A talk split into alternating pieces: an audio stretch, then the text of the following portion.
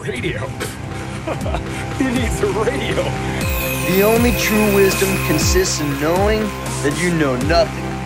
And there seems to be no sign of intelligent life anywhere. Shut up! Yeah, baby! Want to hear the most annoying sound in the world? Bienvenidos a Sin Expertos, donde tu dúo favorito de inexpertos opina sobre expertos del cine. La voz que escuchan es la de Augusto Y esta es la de Alondra. y hoy vamos a estar hablando de la nueva película de Quentin Tarantino, Había una vez en Ay, Hobilus. Cristo. Ah, ¿qué te pareció esa?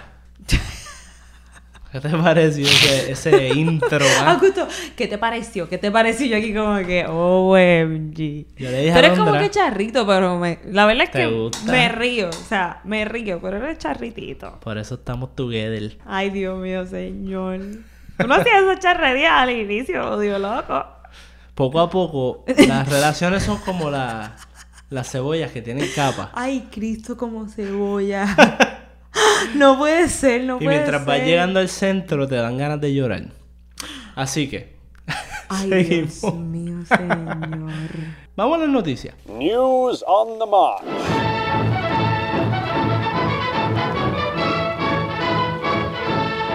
Hoy en las noticias tenemos cosas como que más noticiosas de verdad.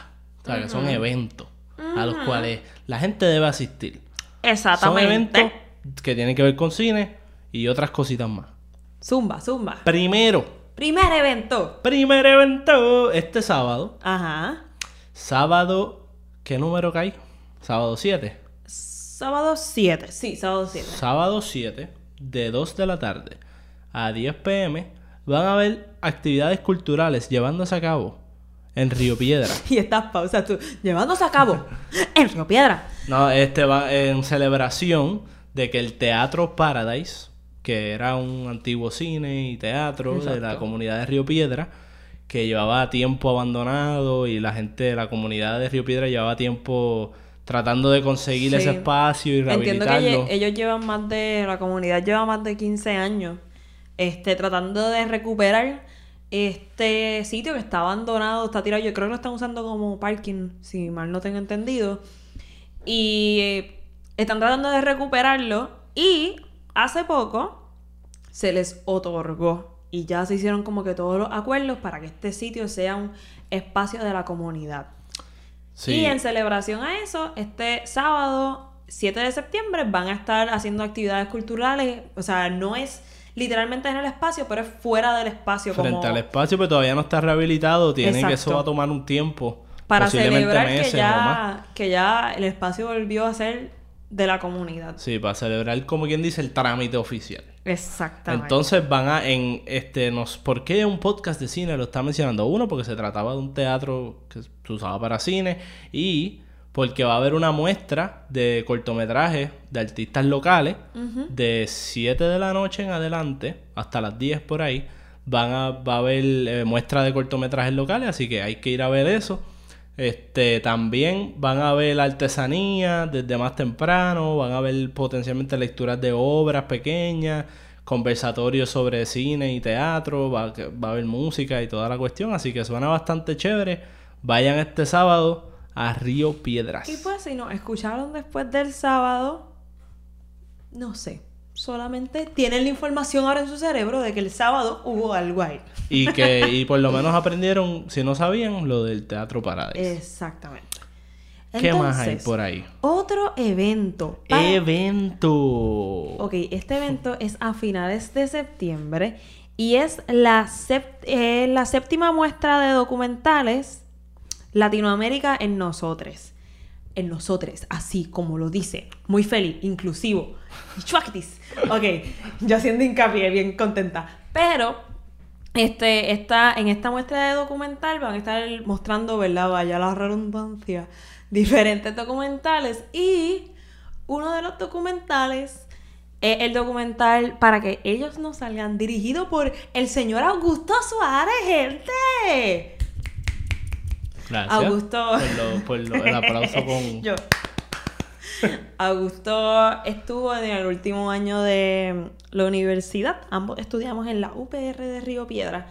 Y su proyecto final fue este documental, que voy a dejar que tú hables un momentito de él. Pero, este, de verdad que yo también, yo también fui parte del documental, camarógrafa, con- junto con otras amistades que de verdad queremos un montón.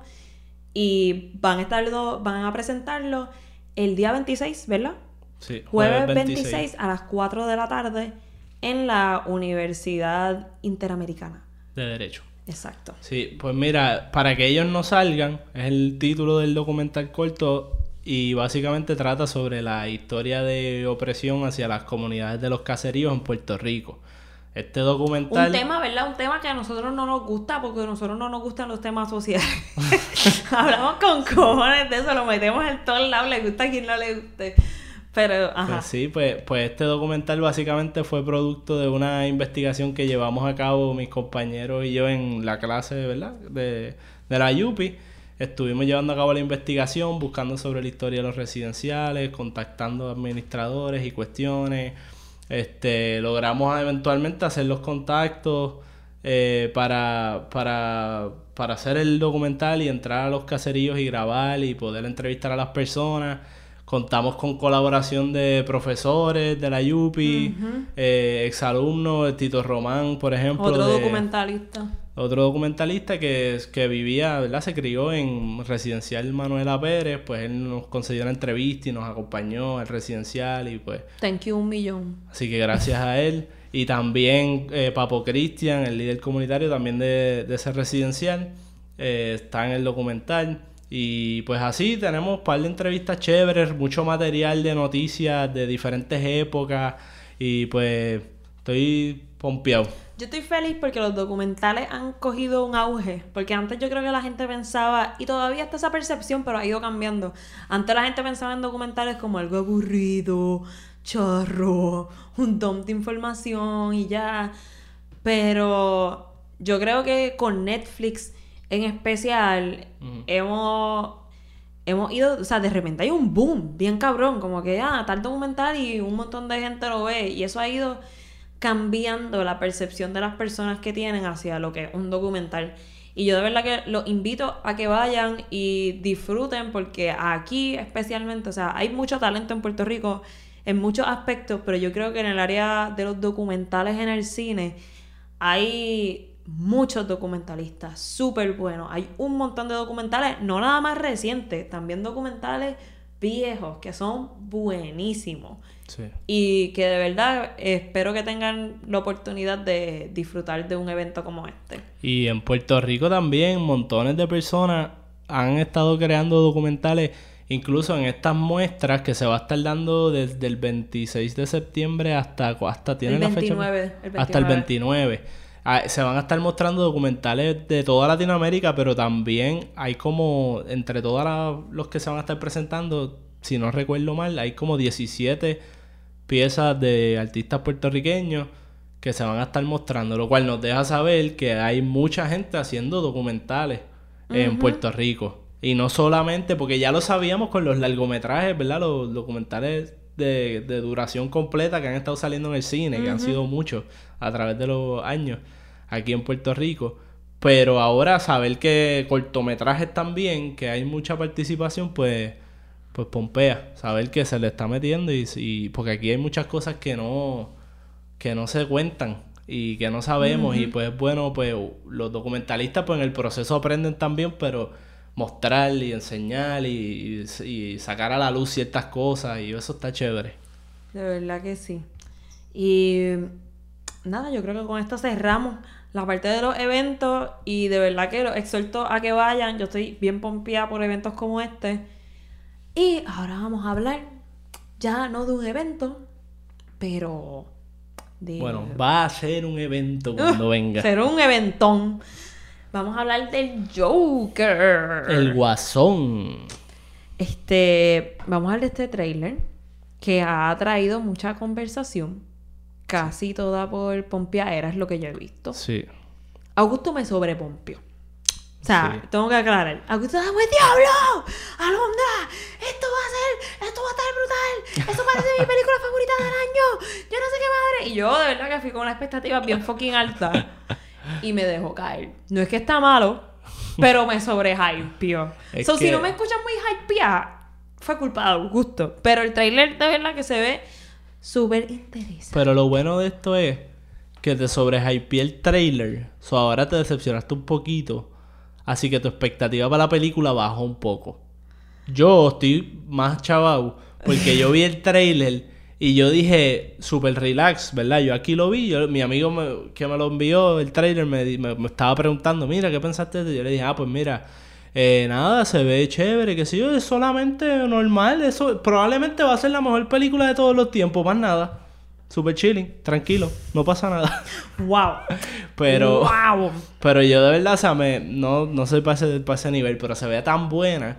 Y, y en verdad es que es refrescante. Es como, ¿sabes? Hace falta películas distintas en el mainstream.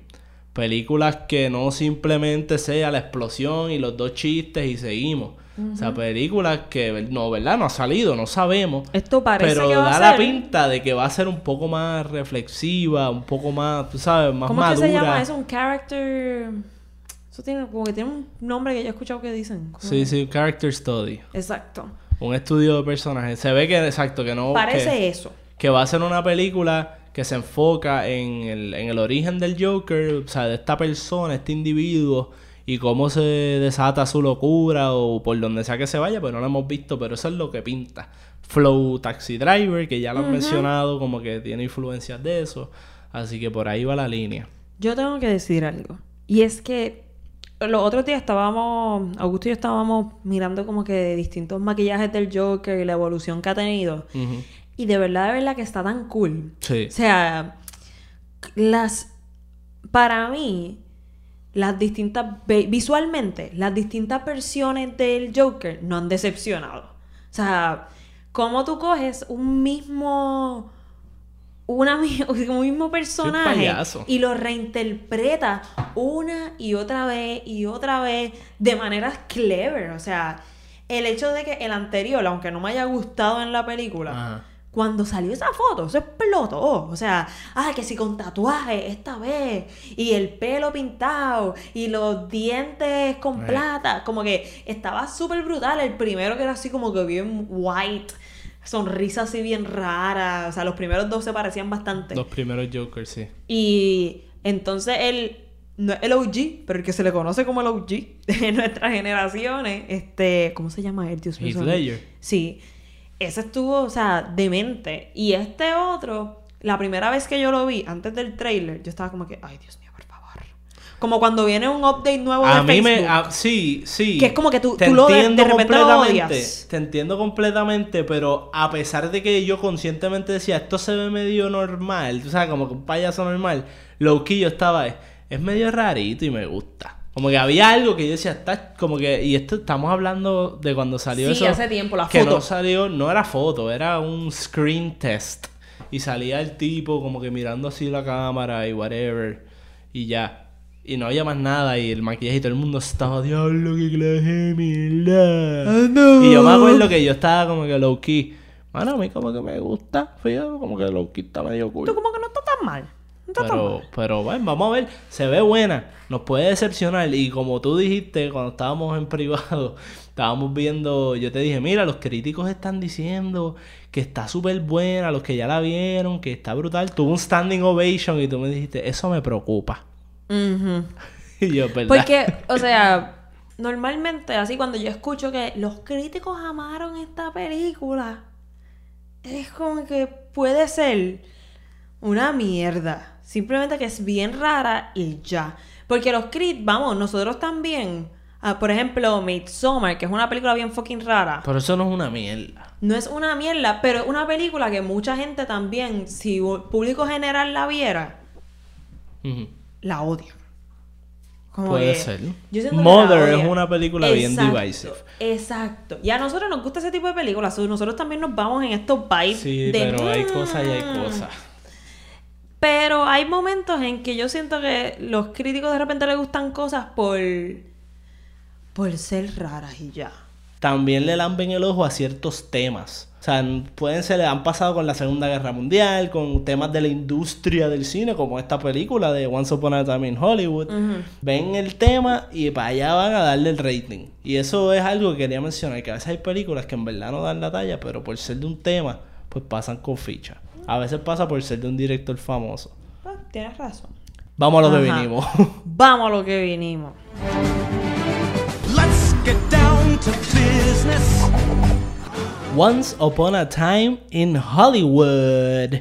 Es una película donde básicamente vemos la vida de este actor decayente, Leonardo DiCaprio, y su panita slash sirviente, eh, Brad Pitt, que era su stunt double, el que coge todos los cantazos en las películas por él, pero se parece, viviendo en Hollywood desde los años 60. Obviamente sabemos que esta película va a ser como que ser en los 60, pero está relacionado con la cuestión de Charlo- Charles Manson, que era este serial killer, después entramos en eso. Bueno, bueno. Sabemos. Bueno, no era serial No. killer, era como un culto.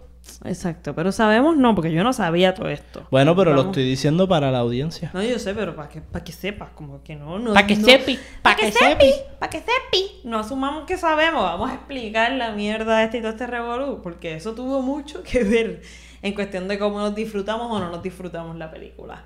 Ok, ¿por qué no empezamos hablando? Bueno, es que estamos en spoilers. Se me olvidó que no vamos a hablar de spoiler ahora. Vamos a zumbar. Opiniones en general de esta película.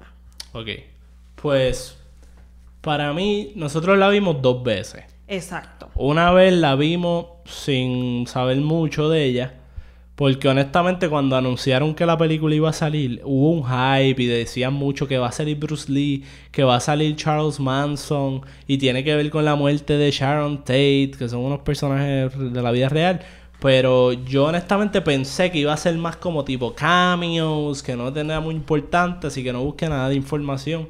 Y la vi sin saber bien esa historia. Entonces, el problema es que la película, para alguien que no ha buscado esa información, la historia, como que es, releva o sea, es relevante conocer todo lo que pasó con Charles Manson y Sharon Tate. Porque básicamente con eso es que de ahí es que sale la diversión de esta película. Exactamente. Esta película juega con las expectativas de lo que fue real y lo que no. Sí, esta película básicamente juega con qué hubiese pasado si la historia hubiese sido como a Tarantino le parece más divertido. Exactamente. O sea, es un tripeo mental. es un tipo. tripeo mental.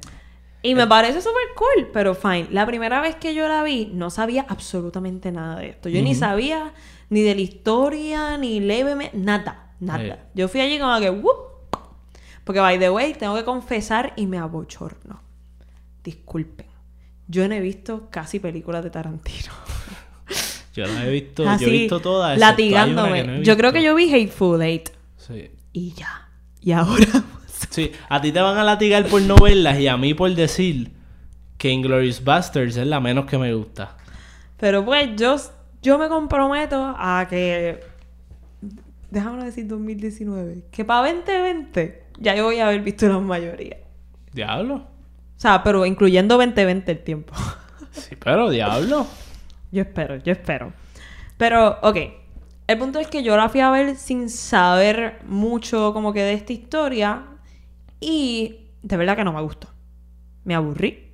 O sea, yo puedo reconocer que hay es, si yo cojo escenas aparte, me gustaron mucho, como que, ah, me gusta mucho cómo Tarantino construyó la escena, cómo se hizo, escenas como, como que solas están súper cool, pero el plot, no había un plot que yo estuviese invested.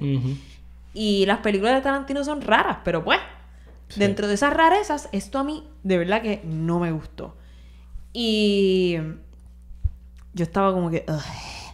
ya como que, para el colmo son que casi, es larga. son casi tres horas. Y si no Y si no te gusta- la historia, porque nos pasó, a mí me pasó algo similar, a- quizás me gustó un poco más que a ti la primera vez que la vi, pero, pero entiendo porque lo sentí, era como más meh, tú sabes, y como quiera, tengo que decir que no creo que es de las mejores de Tarantino, a pesar de que la vi una segunda vez y la segunda vez me gustó un poco más porque ya había hecho, hecho el research.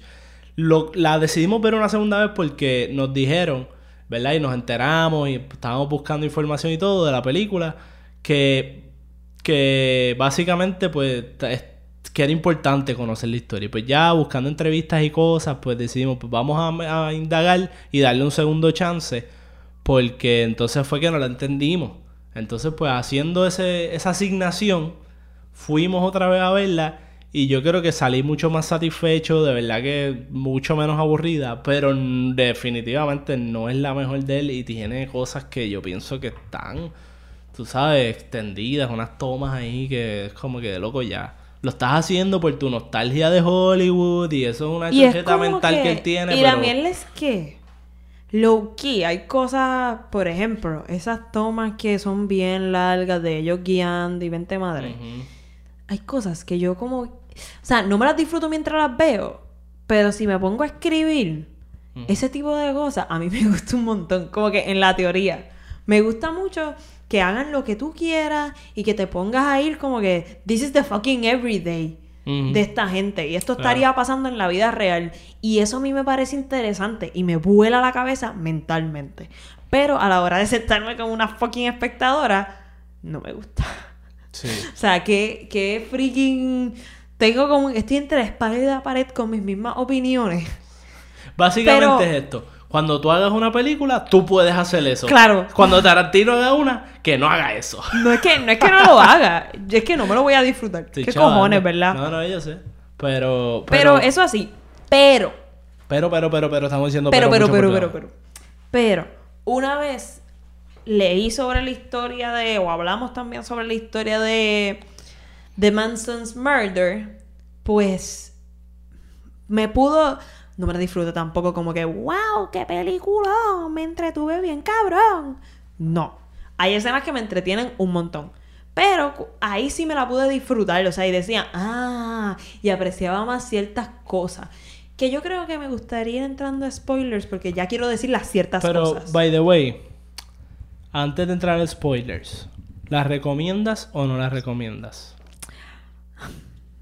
Me está poniendo en una situación. Este. No la recomiendo para todo el mundo. No creo que es una película que a todo el mundo le va a gustar. Este. Si eres más. Como que geeky del cine, es un must watch porque Claro. es fucking Tarantino. Y, anyways, o sea. est- estudiar esta escena tiene que ser súper interesantísimo. O sea, analizarla más a profundidad. Porque está muy buena. Sí, o sea, mira, overall está muy buena. Y hay cosas que me gustaron un montón. yo lo veo así. Si tú eres un... Similar a lo que... A tu posición, si tú eres como Dios que mío, esta tú y yo nunca nos contradecimos, carajo. Si tú, pues, whatever. Si tú, si tú eres una persona que eres bien, te encanta la cultura popular vieja, eres, sabes mucho trivia, muchos detalles zánganos así, que si esta serie salió tal año y whatever, y que aquel salió en tal otra, y que, pues, toda esa chuchería, si eres así de, de esa información, pues, y maybe esta serie, te, esta serie, esta película te gusta, porque puedes, puedes, puedas identificar muchas de estas personalidades en la, en la película, también las locations de Los Ángeles, Los Playboy locations. Mansions. Que yo dije, Ajá, sí. La location. Sí. La quechu, la quechu y la calor. Ay, Dios mío, señor. Pero sigue. Ajá, pues mira, pues el Playboy Mansion, cines antiguos y cosas así de Los Ángeles, todo eso está ahí, que lo vas a disfrutar, si eso es lo que te gusta, igual que a Tarantino, eso es lo que le gusta. Así que vas a gozar. Si te gusta ligarte a Brad Pitt, lo vas a poder ver sin camisa en un techo. Si te gusta Margot Robbie, la sexualizan en una escena también. Así Ay, que Cristo, Augusto. estaba siendo irónico. Pero literalmente. la- Ajá. O sea, eh, eso así como era, era como que bien fucking annoying. O sea, por el hecho de que las tomas, y esto es algo que pasa overall, en TV, en todos lados, las tomas de las mujeres siempre, o sea, hay mucho tilt, déjame decir tilt, pero cuando tú coges la cámara y empiezas como que así de abajo para arriba, está grabando casi siempre el cuerpo de la mujer. Ajá. Como que, mira, mírala, mira el culito, mira, mira, mira la curvita, mira. O sea, es una toma tan fucking trillada y eso casi nunca, o yo nunca lo he visto en una toma de un tipo. Porque, y, y no es que es que me está mal porque es simplemente con las mujeres, para mirarles el culo, 20 madres. Y yo, que no me molesta que lo enseñe, o sea, I don't give a fuck. Me molesta porque ya es tan inconsciente es que es como aburrido que, también. Mira, mira a la mujer. Hasta Tarantino, o sea, hello. Lo que pasa es que lo único que voy a decir, no voy a defender a la- ese tipo de cosas, pero anyway, lo, en este caso, lo único que voy a decir es que puede que él esté haciendo tributo a estas películas de esas épocas y todas esas cuestiones. Tributo como, a mi abuela. Como imitaba muchas tomas de westerns, del ángulo de la pistola, en la cadera, y hacía todo ese tipo de cosas. Bueno, no, estaba Seguimos, explicando. seguimos. El punto es que si te gustan esas cosas, esta, todo lo que expliqué, no solo lo de lo último. Ajá. Carajo. si te gustaba todo lo que... Si te acabo de decir. Y si te gusta Tarantino también, pues al final especialmente va a haber cositas que te van a gustar. En realidad, si eres un geek. Bueno, Vamos, de del cine, de cine. cine, exacto. Y si te gusta todo eso, pues esta película te va a gustar. Eh, maybe. Maybe. Porque es un poco lenta. Y adicional a eso, tienes que conocer de Charles Manson y toda esa cuestión. Exacto. Es bien importante. Exacto. Que Yo tengo en mi trabajo, hay alguien que está como que, o sea, dos personas que me hablaron de la película que les gustó, que estaban súper enterados de todo este revolú. Claro. Y por ello fue que decidí, o sea, queríamos volver a verla, pero que me motivé un poquito más a volver a verla, porque ellos estaban, ah, y más, mi jefe estaba como que, aquí hay un generational gap. Aquí hay un generational Bueno, gap. pero mi primo que es más o menos de nuestra edad también me dijo, él no le gustó mucho, sí, pero... la otra también era de mi edad, pero él estaba como que hay un generational gap. Y se Sí, acabó. sí. Tú no te la disfrutaste por eso. Sí, pero hay personas que, como dije, mi primo, por ejemplo, él la- sabía eso y como quiera no le gustó. Así que yo digo es que un hit or miss, en verdad, si te, o sea, depende. El mood en el que estés, si, si tienes el tiempo para gastar, porque es larga. Yo larga con cojones. Pero antes de entrar en spoiler, spoiler. ok, yo estoy loca por entrar. Sí, Zumba. sí, sí, pero es que quiero, quiero que para explicar lo de Charles Manson, para la gente que no ha visto la película, que nos escuchen y tengan un overall Exacto. understanding para que entonces vayan a verla. Y no digas qué es lo que cambia en la película. No, no, no, por eso. Ok, básicamente, a modo bien general y sin muchos detalles, o si quieren buscan más información en otro lado. Pero, lo que pasó fue que Charles Esto es Manson... en los 70s, 60s. 60s. Bueno, la película es en el 69, pero so late 60s. Ujú. You wanna be specific. No sé qué disco de Pink Floyd estaba para ese tipo. Ay, Dios mío, Bueno, sigue, sigue. Este Charles Manson era este tipo que tenía como una comuna de hippies que lo seguían en Estados Unidos y pues él era, entiendo que era un músico fracasado, si no me equivoco, y que tuvo problemas en Hollywood de que no lo quisieron grabar y yo no sé qué madre. Entonces, él, esta gente vivía en un, en lo que era un rancho donde se grababan películas de vaqueros. Y ese rancho, pues cuando esas películas ya no se dejaron de grabar, pues ese rancho se quedó abandonado más o menos, allí vivía el dueño. Y eventualmente Charles Manson consiguió que el dueño le prestara ese sitio a los hippies que lo seguían a él para que se quedaran allí, qué sé yo, a cambio de pues de vez en cuando los hippies se acostaban con el tipo, con el dueño del rancho, eh, o le hacían trabajo, le mantenían el lugar, whatever, y para generar ingresos con los turistas también y cositas así. Pero entonces, esta gente hacía lo que fuese por Charles Manson, incluso matar. Y entonces fue una historia donde esta actriz que se llama Sharon Tate eh, estaba emergiendo en la escena de Hollywood y estaba empezando a tener éxito y estaba pompeada, llena de vida. Se casó con Roman Polanski, que era un director de cine de la película Rosemary's Baby Eso ahí me iba a decir ahora. y estaba bien hankeado. Entonces, pues se casó con ella, ella iban a tener un hijo, ella estaba embarazada y se mudaron a la casa de en, en una mansión de esas de Hollywood donde antes vivía un productor de música, cuyo nombre no recuerdo ahora, pero ese productor de música le había, si no me equivoco, le había rechazado a Charles Manson grabar una- la música que él quería hacer, whatever. Y el punto es que Charles Manson la cogió con el tipo y lo mandó a matar por los hippies esos que lo seguían. El Manson Family. Entonces él mandó a matar al productor y cuando a la casa que él entendía que era la de él. Y cuando los hippies llegan, quien estaba allí era Sharon Tate. Y, eh, los hippies pues liquidaron a todo el mundo que estuviese en la casa. A Sharon Tate y unas amistades y al bebé pues que estaba dentro del her belly, porque estaba embarazada. Eh, Polanski para ese tiempo estaba en Inglaterra haciendo otra cosa. Así que él se salió, o sea, a él no le pasó nada. Eventualmente a los Manson, pues lo, al Manson Family, a todo el mundo los mandan a pena de muerte. Creo que Charles Manson, antes de que lo, lo mataran, eh, ilegalizaron la pena de muerte. That was a whole thing. Pero entonces otro fact, no tan importante para la película supongo, pero Polanski después fue... ¿ves? Lo, acusaron o hizo... eh, fue un molester con una nena de 13 años. Tuvo relaciones con ella y qué sé yo. Y cuando lo empezaron a acusar de eso, él se escapó de Estados Unidos, escapando de, de la policía. Y nunca, nunca ha vuelto viviendo y haciendo películas por Europa. Entonces, esa es la que hay con esa gente.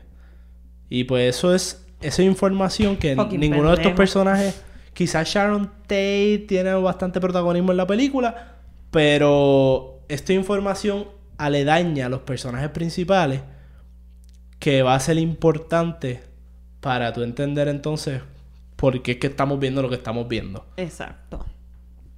Así que, vamos a los spoilers. Vamos a los spoilers agresivos. Retrocede, retrocede si no has visto esta película. ¿Ok? Me gusta, me Gracias. Me gusta. Anuncio, no pa... Mentira. gusta. El alo- me gusta la Alondra Bot. Sí, yo. ja, Adiós. Reversa, reversa. Pip, pip, pip. Dime, Alondra. Charreando Tú aquí. que estabas tan loca por entrar a los spoilers. ¿Qué es lo que tenías que soltar que te iba a hacer estallar?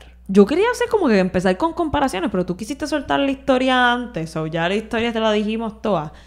Y, pero no sé, voy a empezar, voy a empezar a decir lo más que me gustó de la película. Dale. Ok, hay dos cosas. Una de ellas es la escena del fucking rancho cuando va Brad Pitt con la muchacha y se da como que todo este todo este revolú de estar allí, de conocer cómo él construye, o sea, es que no, no, sé, o sea, no sé ni cómo explicarlo bien, qué jodienda, pero es que desde que llegó, o sea, el lenguaje corporal de todo el mundo me parecía gracioso que ella estuviese ahí, como que jalándolo como una normalita, y como que ven para acá, y él ahí presentándole a todo el mundo, y viendo esta comunidad, y de repente empezamos a sentir tensión, no sabemos ni por qué, por los que estaban en la casa del viejo, que no sabíamos que era la casa del viejo los que estaban ahí, o sea, esa ten- esa tensión que es como, no es muy, no es muy intensa, pero está ahí. Sí, pero es intensa como y, y es, y es como que esta cosa de, ok, entonces, eh, o sea, me gustó la dinámica. Porque estamos, tenemos a Brad Pitt con la muchacha. De repente la muchacha se la presenta a alguien. Pero nos damos cuenta que quien se la presenta se fue con otra tipa que parecía bien normal. Y después esa tipa fue a donde esta otra a decirle. O sea, y Tú, haciendo- tú pareces ahora mismo un nene chiquito. Y mami, y, el- y el tipo vino para acá. Ay después- Dios, es que me, o sea, Eh, lo- pero por tu cara Lo también. estoy diciendo así, o sea, porque había un montón de conexiones Sí, y algo sí. que se sentía bien como que parecía El relax. pacing era bien lento. El pacing era bien lento. Pero entonces estas otras tipas estaban hablando, la preñada y la que estaba todo como que huggy huggy. Este. Y ella los ma- mandó a buscar a Tex. Sí. Ah, iba a decirle Rex, como le dijeron al final. A Tex para que viniese a probar, a, a probar a este tipo. Que todo estuviese bien. Y el tipo viene, va, da como que el chequeo, se va, sigue. Entonces acá se sigue dando la cosa bien lenta de, ah, este, déjame saludar después, como que cuando le presenta a todo el mundo y está, está chilling. Y aquí vive todavía el viejo. Sí, y la otra tipa diciendo, me avisan si vienen para acá. Pasa otra Ajá. mila, me avisan si vienen para acá. Me avisan si vienen para acá. Y aquí está el viejo, yo no sé qué madre, que viéndola por segunda vez, me parece súper interesante, porque todo el tiempo parece que estos cabrones, o sea, sí se están aprovechando de él, pero no le están haciendo un carajo malo. O sea, parece que estos cabrones están como que, que mataron al viejo. Yo, ese viejo no existe. Ese viejo no existe. Pero Sí. ya que uno, ya cuando uno ve la película y la vuelve a ver, es como. Todo esto era bien real. Y como quiera causa tensión. Sí, pero todo esto era bien real. El tipo estaba en su nap time porque la cabrona que se lo chinga está como que, mira cabrón, tú tienes que ver esto a la hora que yo quiero y no te puedes dormir. Y eso es lo que está pasando. No hay más nada, no hay issue. Y ella estaba molesta de que lo iban a despertar. That's it. Sí, sí. O sea, el problema es así de simple. Pero... Pero, Ah, ah, pero, pero, pero, pero, pero. digo, y también sabemos que el tipo está cuestionando a esta gente. Overall, o sea, no es tan simple y ya. Sí, sí, sí. Pero está súper interesante que al principio no juraba, mataron al viejo. Lo jodieron. Ese tipo está ahí encarcelado. Algo malo está pasando. Y era algo tan sencillo como que estaba napeando. O sea, y ahí es donde vemos el craft tan maravilloso de Tarantino. O sea, porque hasta la de Hateful Eight, no recuerdo exactamente todo, pero era esa misma cosa de Sí, tensión las tensiones. eh, en, en un momento así que parece que solamente hay como que un pacing bien steady, pero lentecito. Sí. Esa escena, algo, Y eso quería, está brutal. algo que quería añadirle a esa escena es que esta película, sabemos, digo, en general sabemos que Tarantino es como que le encantan los western y toda esta cuestión. Pero en esta película vemos muchas escenas fake de que DiCaprio está actuando escenas de películas de cowboys y vaqueros. Entonces me gustó que en comparación con esa escena, o sea, si no me equivoco, justo antes de esa escena, habíamos visto una escena muy similar, pero fake. O sea, Tarant- eh, DiCaprio, el personaje del eh, Rick Dalton, estaba grabando una película de vaquero y era una escena así donde la tensión está bien lenta y el outsider que llega, eso es lo clásico de las películas de vaquero y todo el mundo lo rodea y el tipo entra a negociar. Entonces, pues, y después en esa escena de Rick Dalton, el tipo pues termina así, ellos hablan, que sí, y el otro se va, quedan un acuerdo. Y pues esta escena de Brad Pitt y en el rancho tenía ese mismo feeling del él llega, el outsider, tú sabes, entra allí la tensión poco a poco, las tomas de la cintura, estás viendo como que las botas del tipo cuando se baja del carro, este, y la casa a lo lejos y está llegando, se ve como un desierto, porque es un rancho donde grababan películas de cowboys. So, todo eso le añade, es como que como la cebollita que hablamos al inicio, pues la cebollita con las capitas de los cowboys y la tensión y la cuestión. Y eso me tripió bastante. Sí, y eso estuvo estuvo súper buena esa escena hasta el momento en que empieza la tensión de que le explotaron la goma, este tipo le cae encima, tenemos a esta gente yendo a buscar a Tex, Tex vuelve, él se está yendo todo el tiempo. Hay una tensión no muy intensa, que es lo que está brutal, es una tensión sublime. Es como que Subliminal. No, No. Es que O sea, sublime para mí es como. Para mí es así, es como, es, es como, no sé. No sé cómo... Para mí lo describió perfecto, que es jodienda. Es que sub- sublime no es no significa como que. Como como- divino, ajá, como grande. divino, exacto. pues, ah, para mí es Ah, eso. ok, ok. Es que pensé que querías decir Es como otra cosa. que es light, ahí perfectita, hecha, como que no la estás sintiendo too much, ni demasiado poquito. No sé, o sea, así la siento y Sí, así la quiero describir. Podcast dice: la escena de Tarantino fue Sublime. sublime. Cristo. Pero yo creo que esa fue una de mis escenas favoritas. Y la segunda Una cosa, de las mejores. no me acuerdo qué. Ah, ya lo me gustó un montón la nena. La escena, chiquita. la escena que está Rick Dalton está buena. con la nena, que es como que, ah, me puedo sentar aquí contigo a hablar. Y es tan lenta. Y es como que, ah, no voy a molestar. Y empieza a hacer, moco, esto, lo Ah, otro, sí, qué la asco. silla. ah. Y es como, "¿Y este cabrón, cállate. Y fue- ese momento en que fue bien lento, me estuvo súper brutal porque me era, me era súper efectivo. Porque me estabas comunicando algo en todo ese momento de silencio. De supuestamente silencio, de ruidos con cojones que estaba haciendo Rick Dalton. Y la nena me parecía súper El graciosa. personaje está súper bueno y me encanta. Y lo noté mejor en la segunda, el second watch. Cuando, y esto sale en los trailers, cuando el tipo llora después que actúa bien. Que me encanta que la nena hizo que él quiere impresionarla. Porque cuando él está dándole el tantrum en el, en el, la mierda esta, en el trailer de los actores, él le está dando el tantrum y está diciendo, ¿por qué? ¿Por qué bebiste anoche? Luciste como un idiota, eres un orangután, yo no sé qué madre, ah, no vuelvo a beber, él está haciendo todo este show. Y se mira así en uno y dice como que tengo que impresionarla, voy a salir para allá, yo soy Rick fucking Dalton, yo voy a impresionar al director, voy a impresionar a la mocosa esa. Y qué sé yo, entonces cuando al final, cuando él logra actuar y supuestamente le queda brutal, y la nena le dice, esa es la mejor actuación que yo he visto en mi vida. la mojona.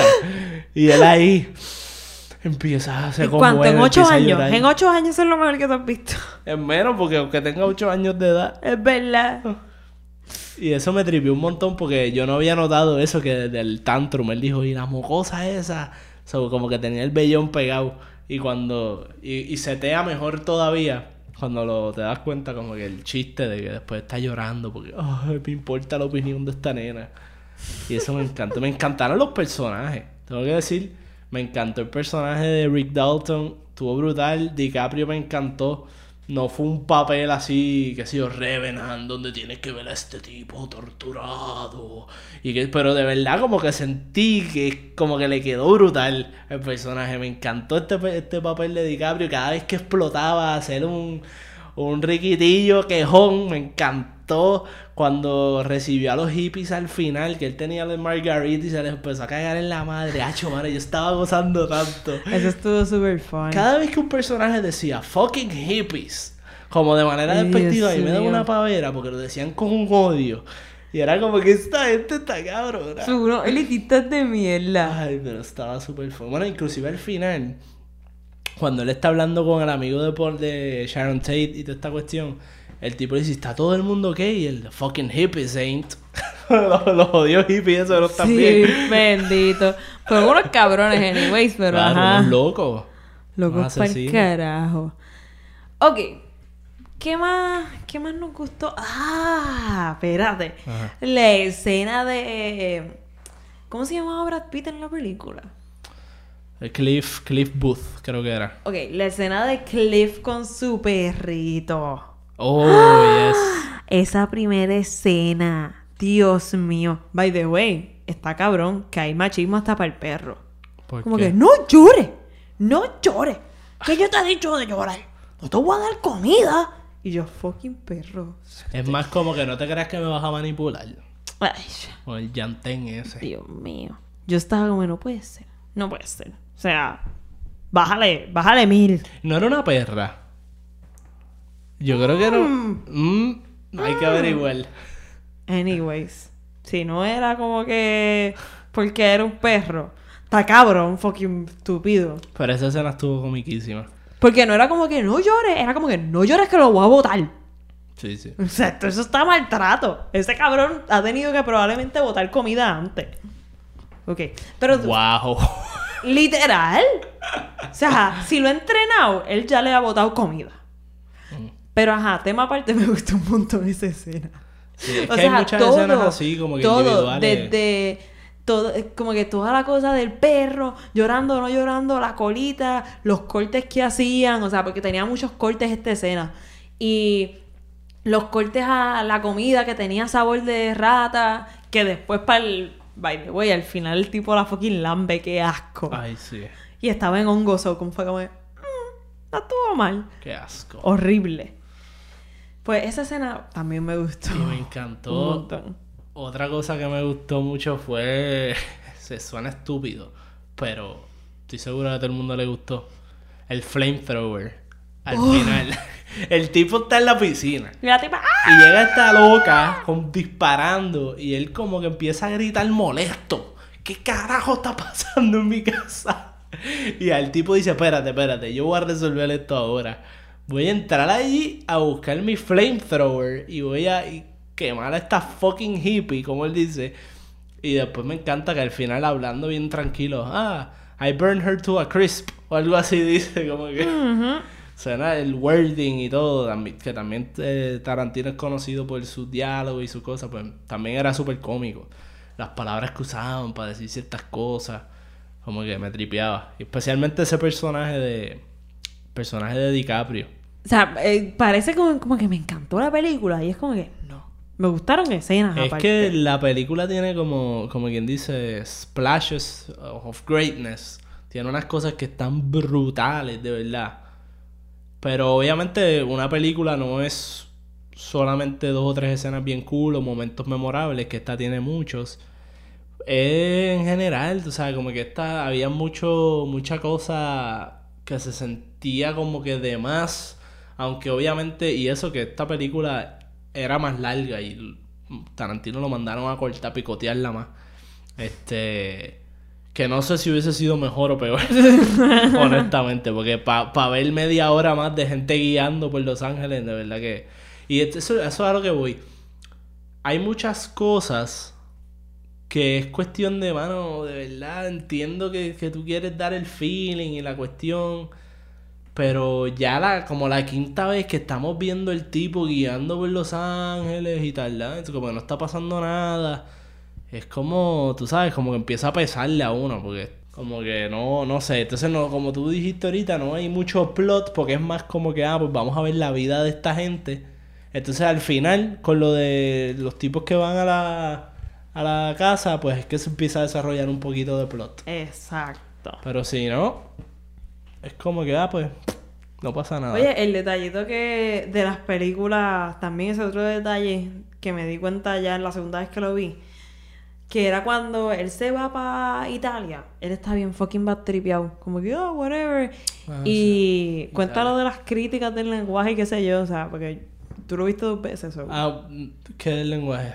de las pe- que ellos opinaban o este tipo opinaba que las películas ah esas películas en que la gente Ah, sí, sí, sí, sí, lo, que, que cuando están, sí, cuando él está en Italia, dice, ah, el narrador este, que no sabemos nunca quién es, dice, bueno, pues, eh, Rick Dalton no le encantaba todo de Italia, no le gustaba que las películas italianas, o whatever, de europeas, cada actor habla su propio idioma y qué sé yo. Entonces, ah, lo que me tripeaba de eso es que al final de la película, que él está casado con una italiana, ella está hablando italiano todo el tiempo. Es que es que va, es similar a lo que había dicho de los westerns con la escena del rancho y los hippies y Brad Pitt. Que es como que, ah, pues ellos están hablando de películas de esta época y, y- y usan un ejemplo de eso. O sea, la escena del rancho, sin ser una reactuación de los vaqueros que vimos varias, fue una escena de un western.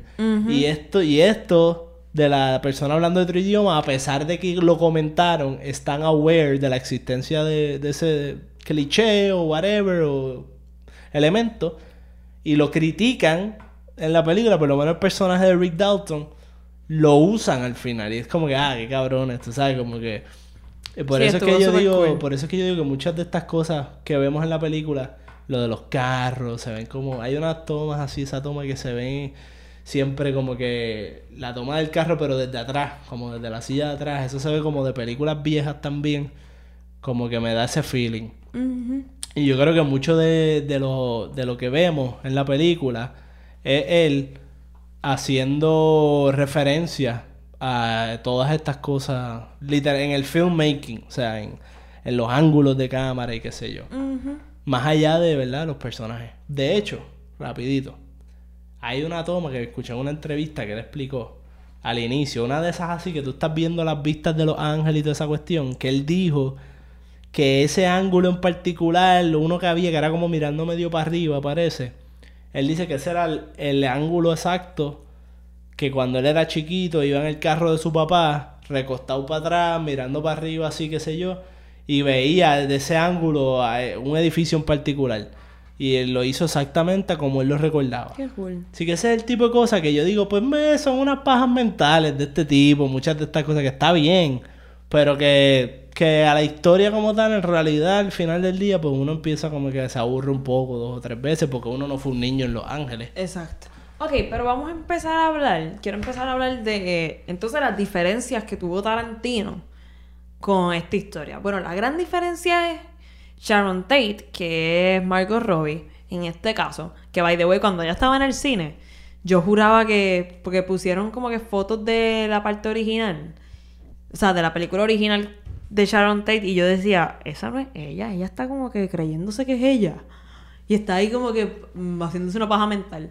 Pero ah, era que no sabía, ¿me entiendes? Que había una Sharon Tate original, o sea, de verdad, o todas estas cosas.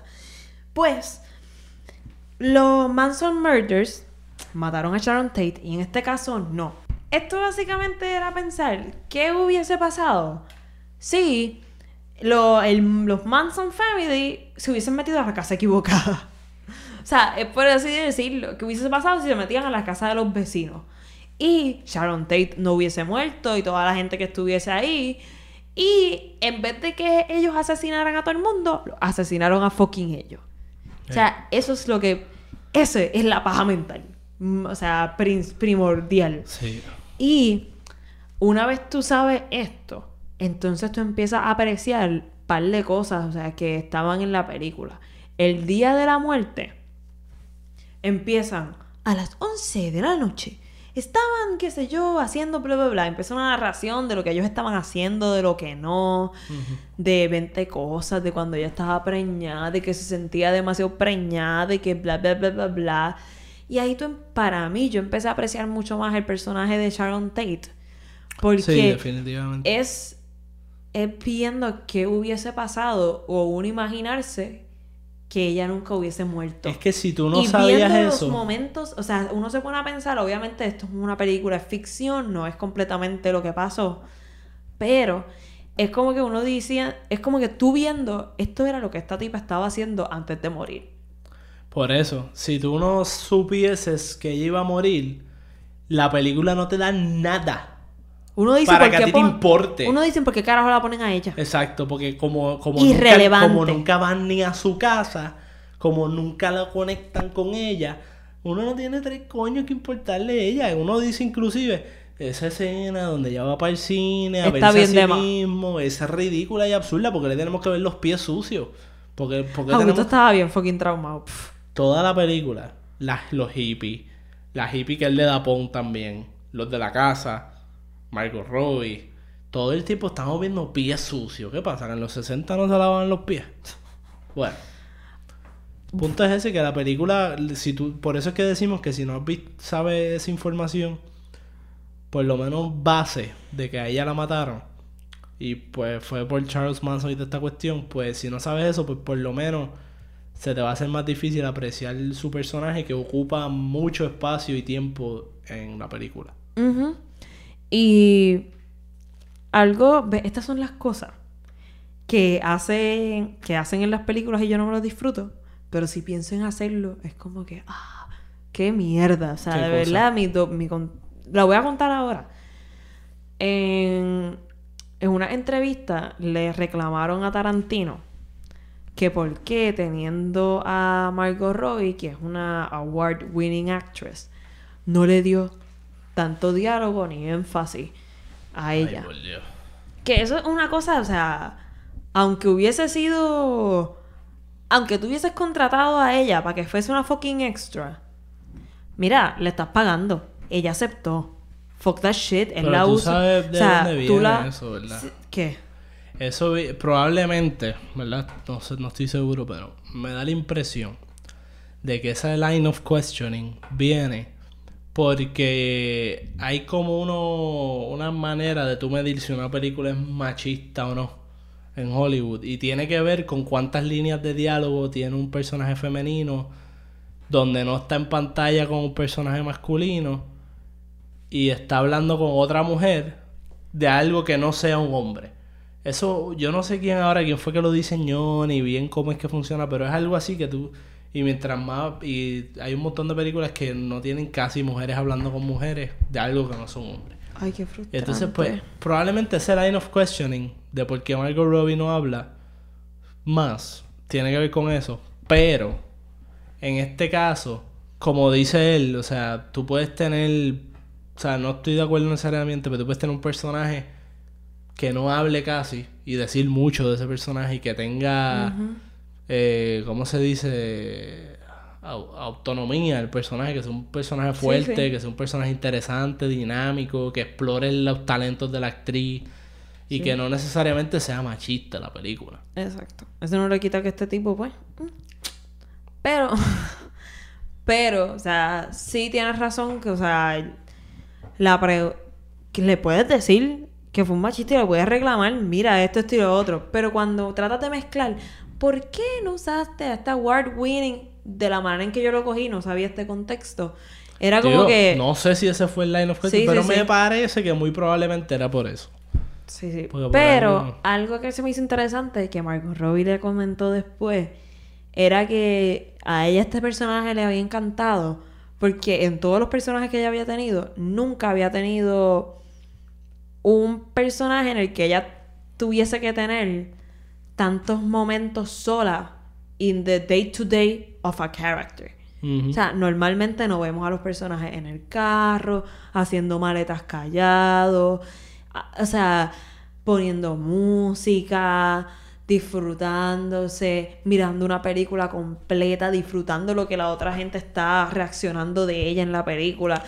Todas estas que la- todo el mundo lo vivimos. Como que cosas Sí. del de uno está más tiempo solo haciendo cosas de lo que lo- se refleja en las películas. O sea, en las películas siempre estás interactuando. Sí. Porque es lo interesante. Es lo que mueve trama. O sea, casi siempre. Pero, este.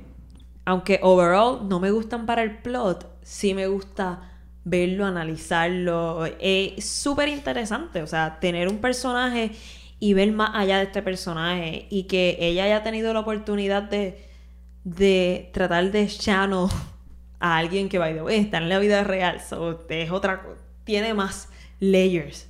Porque es alguien real, no es.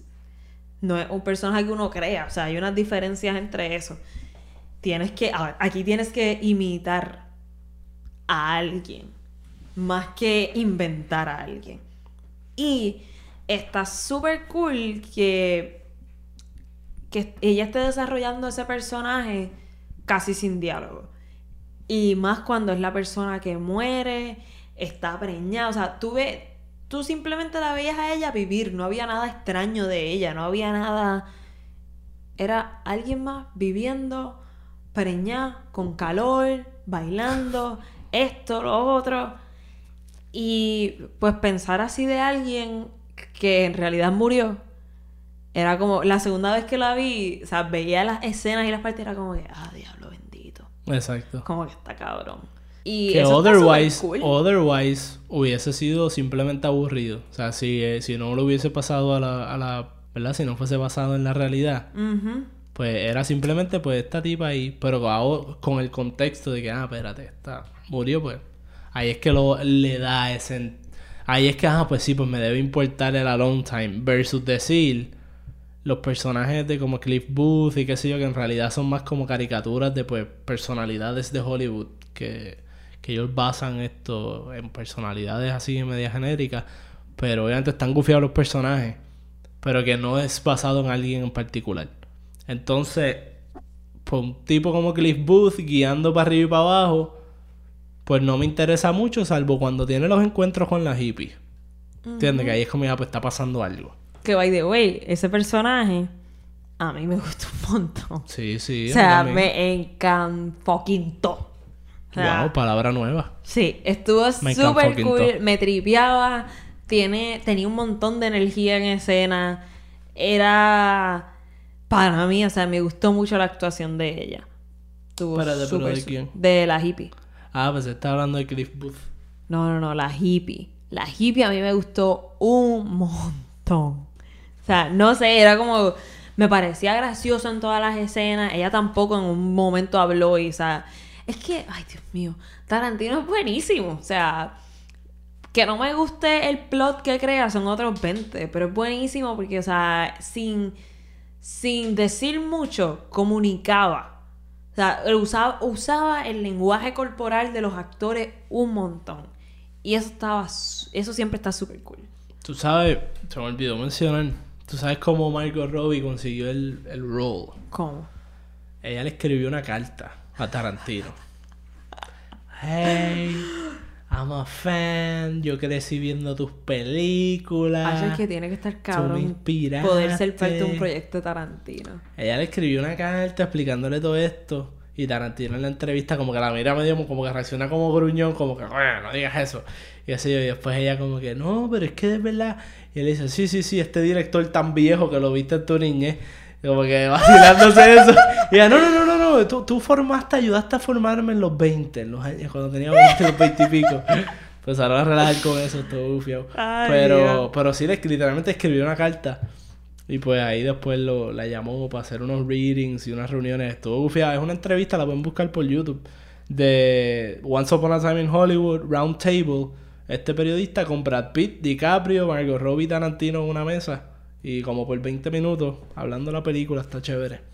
Cool. Y hablaron un poquito del proceso, que él se reunía con los actores en la casa. Con Margot Robbie se reunió en la cocina, les dio comida y qué sé yo. Y después Brad Pitt estaba, ah, a mí lo que me diste fue un té y me tuve que quedar en el front porch. y yo dije aquí, Loki, están como Rick Dalton. Uy. No, pero se veía, se veía chévere la dinámica, no se veían tan bichos. Pero sí. Era como que el plot de la película no estuvo muy entretenido. Pero las escenas como tal, cada una estaban cool. Y más allá Y de yo la- quería que tuviese. Yo quería que tuviese un plot que me encantara, carajo. Sí, pero la, más allá de la escena, ¿verdad? Del carro. Otra cosa que yo creo que estaba un poco overdone, que quizás eh, como que alargó el proceso de get to the point, es el- el- la cantidad de veces que ponían pietaje viejo, rehecho, o sea, grabado con actores nuevos y toda esta cosa, como que haciendo tributo a las Yo películas estoy viejas. feliz porque Tarantino puede hacer lo que se le pega la gana. Porque yo también, como fucking estudiante de. ex estudiante, ex alumna de cine. a mí también me encantaría como que poder hacer películas como películas viejas. Y ya, y yo siento que eso Ah, era bueno, como. sí. Eso era como que cosas que quería hacer Tarantino y las hizo. Y yo estoy feliz que yo pague dos veces para que ese cabrón haga lo que se le pegue la gana. Pues está bien, pero puedo decir Good que no for me gustó a mí. him. Me No, a mí gustó. tam- O sea, Me gustaron algunas recreaciones y las, rec- las recreaciones in and of themselves estaban chéveres, pero hubo dos o tres momentos donde pusieron un montón corridas que yo decía como que ya, yo creo que si no me equivoco, Cuando estaba hablando con, Al Pacino. con el que lo llevó a, a Italia. pues yo creo que sí que fue ahí, que hubo, hubo como, es cuestión de corta una o, o achícalas todas o algo, pero es que, y fue como demasiadas corridas y, ahí como que le pone un stop al ritmo que lleva la cosa. Por- pero no sé, son... Pero- es cuestión de gusto, Por, pero... esto, por esto es que tenemos el nombre que tenemos en el podcast. Porque somos cine expertos. Bueno, no- pero solo porque es Tarantino, no, hay que mamárselo No, no, tampoco. no, si no no me gustó, no me gustó. No estoy hablando. No voy a decir que soy un inexperto porque no me no gustó. estoy hablando de. de ahora lo Y- cogiste. Lo cogiste personal. No, No, estoy porque a- siento que estás diciendo que como no, nos gustó Tarantino, pues no sabemos nada. No, pero estoy- Y tampoco ta- es así. Oye, oye, escúchame.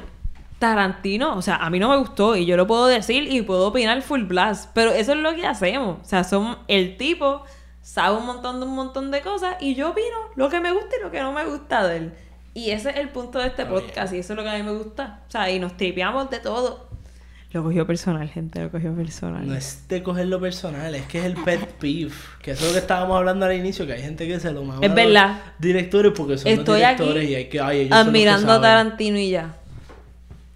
Pues. No, no, pero... Y, y no me gusta la película. A mí me gustó la película. O sea, me A mí me gustó. gustaron escenas. A mí me gustó la película as a whole. Ay, me no. gustó más la segunda vez inclusive. O sea, está buena. Pero obviamente al estándar del tipo. O sea, él tiene otras películas mejores. Y Yo estoy, tengo que verla. Y estoy criticando algunos detalles que no me encantaron. Como hacemos con todas las demás. Porque esta vez lo mencioné no implica que no dejemos de hacer lo mismo en todas las demás. Bueno, tema aparte. Tema aparte, seguimos que Augusto está ahí como que, meo. Pues es que que vamos vamos a seguir repitiendo lo mismo. Ajá. DiCaprio se parece. ¿A quién? O sea, en esta película se me pareció físicamente al tipo de Bloodline, Mm, al protagonista. No. Sí, lo tiene, está ahí como que en los ojos. No. Tiene como los ojos hundidos y medio achinados. No. Oye, by the way. Estamos a punto de terminar de casualidad. Pensando así, no creo que tengo mucho más que añadir. Bueno, pues comento esto en el final, que es ahora. como que de momento, sin vaselina. Zumba. Diablo, hace tiempo no tirabas eso. Literal, eso fue yo creo la primera. Ese fue el catchphrase como por tres episodios al inicio. Sin vaselina. ¡Sin vaselina! que al final, si no se quedaron, gente, hubo como un. No es un after. Es un after credit. Un mid-credit. Es una cosita ahí rara. Y es este, Rick Dalton haciendo un anuncio de cigarrillo. Y se los voy a contar porque si ya pagaron no van a ir a verlo. Traten de buscarlo en YouTube a ver si está. Pero es Rick Dalton hablando de que, this cigarrillo, bla, bla, bla. Como que rico, tasty, bla, no te va a doler la gargantita. Yo que super cool. Y, ah, qué sé yo, cut. Y él coge, tira cigarrillo. Esta mierda sabe a carajo. Yo no sé qué madre. Y de atrás tenía a una. Era como un cutout, se dice, de él mismo. Sí. Y él Un como cartón, que. un cartón, sí, un sí. cartón del mismo y él. ¿Y quién no se dio cuenta que esto tiene una papa? Sí, sí, sí. ¡Pla! Lo tiró. Alguien tiene que estar más pendiente de eso. y se acaba. Y eso Sí, sí. estuvo, estuvo funny. Es que son los tantrum esos de que DiCaprio se tiró. O que ese, el tantrum que se tiró cuando estaba, cuando le dijeron, ah, como que, eh, si sigues siendo el villano te vas a joder, tu carrera se va a la Esa puta. conversación me gustó. Sí, te va a ir mejor en Italia, bla, bla, bla. Y el tipo sale ahí casi llorando. Y el Cliff como que, ¿pero qué te pasa? ¡No! ¡No! Y se mete, y lo más funny es que se mete al carro con el otro tipo, el del ballet ahí todavía. ¡Fuck! ¡Fuck! Y el del ballet se sale. Yo me imagino el del ballet super ahí, como que, ok, toma, toma, reacciona normal, reacciona normal. Y él, "Nah". Ah, bueno, de verdad se me olvidó mencionar, ya que estamos en spoilers. Ah, ah, me quitaste el final, me- mentira. Sí, qué bueno. Eh, este, Estúpido. este, ya que estamos en spoilers, la, eh, es un mini detalle, pero está chévere. El tipo que va a la casa de los Polanski en una escena que está que llega como un camión de ice cream Ah, cuando Brad. Pitt está arreglando el techo shirtless y llega este tipo y pregunta ah está fulano aquí ese en la vida real sea ese era Charles Manson buscando al productor que él quería matar y supuestamente en la vida real Porque él no quería matar a Sharon Tate originalmente. no, no, exacto. Quería matar al productor. Y supuestamente en la vida real él andaba por ahí así como que lo- el Manson Family andaba como que en un camión así de ice cream y qué sé yo. Y no estoy seguro si también incluso esa escena de que va a la casa del tipo a preguntar por él eh, fue real Yo también. entiendo que tú me habías dicho que era real, pero no puedo dar certeza porque eres tú y ya no estás seguro. Sí, exacto. Pero creo que sí. Nada, lo buscan. Buscan información de los Manson y toda esa cuestión. Que hay montones de videos en YouTube. Things you missed about the Time in Hollywood. Con las voces esas bien annoying de Bueno, Watch justo. Mojo y todo eso. Ay, sí, ¿verdad? Son tan Ok. robóticas. Ay, sí. Rítmicas y monótonas. Ay, sí, sí. Tienes toda la razón. Mira, ¿cuánto le das a la película? Bueno. Yo le doy... Fue como que silencio. Mm, vamos pues. sí, sí. La primera vez que yo la vi, yo le quería dar como un 3 de 5.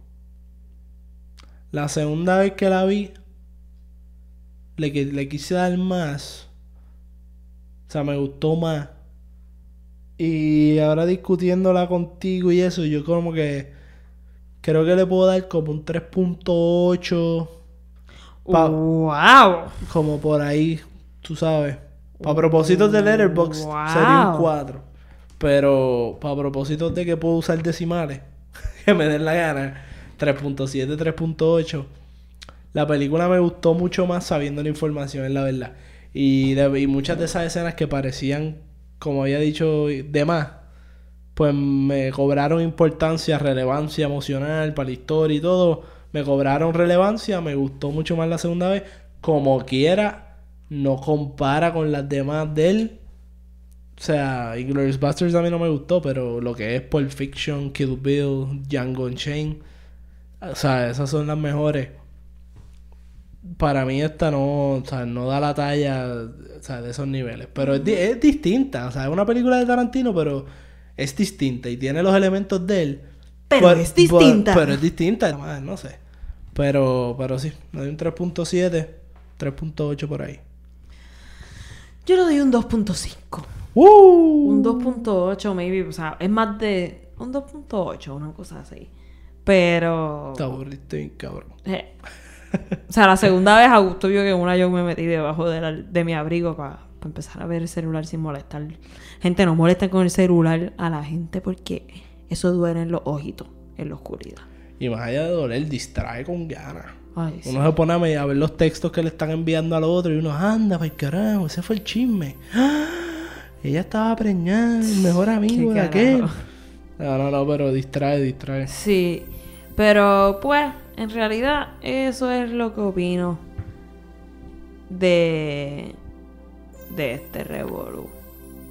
O sea, de la película. No me gustó mucho. Hay escenas que me gustaron un montón, que se merecen más que un 2.5 overall, pero la película overall con un 2.5. Y aprovecho para decir, una película de Tarantino que no mucha gente menciona, o si la mencionan, como que no suenan muy entusiasmados acerca de ella. Jackie Brown está bien buena. O sea, es. Ok, no es Pulp Fiction, pero está bien buena. O sea, yo a mí me gustó mucho esa película y es un pro- una protagonista unique, es una zafata y una historia bien loca y de verdad que está chévere. Y sale Robert De Niro también, y está buena. Es larga también, tiene ese. Uno la siente un poco larga, pero. Recommend Jackie Brown. Bueno, voy a tomar nota. Bueno, tú no, tú tienes que ver las otras primero. Porque no puede ser que tu introducción a Tarantino sea Once Upon a Time in Hollywood, Hateful Lady y Jackie Brown. Tú tienes que empezar por Pulp Fiction, Django Unchained. Ok, ok. Bueno, gente, gracias por llegar hasta aquí. Saben que nos pueden seguir en nuestras redes bajo Cine Expertos PR en Facebook, Instagram y Twitter. Te robé el Oh. Twitter. Te robé el Twitter. Twitter, Si llegaron hasta aquí, mira Postcall, el Popcorn, emoji del postcorncito. Popcorn. Popcorncito. Gente, si decimos todas esas maneras de decir popcorn es porque una vez yo vi un letrero que decía vendemos algodón, algodones, yo no sé qué madre y porcorn. Con Porcorn. R's. Diablito todavía se lo menciona a todo el mundo bien indignado. Estoy impactado. impactado con K. Pero nada, gente, mil, mil, mil gracias. Esperamos que les haya gustado y nos vemos. Nos vemos.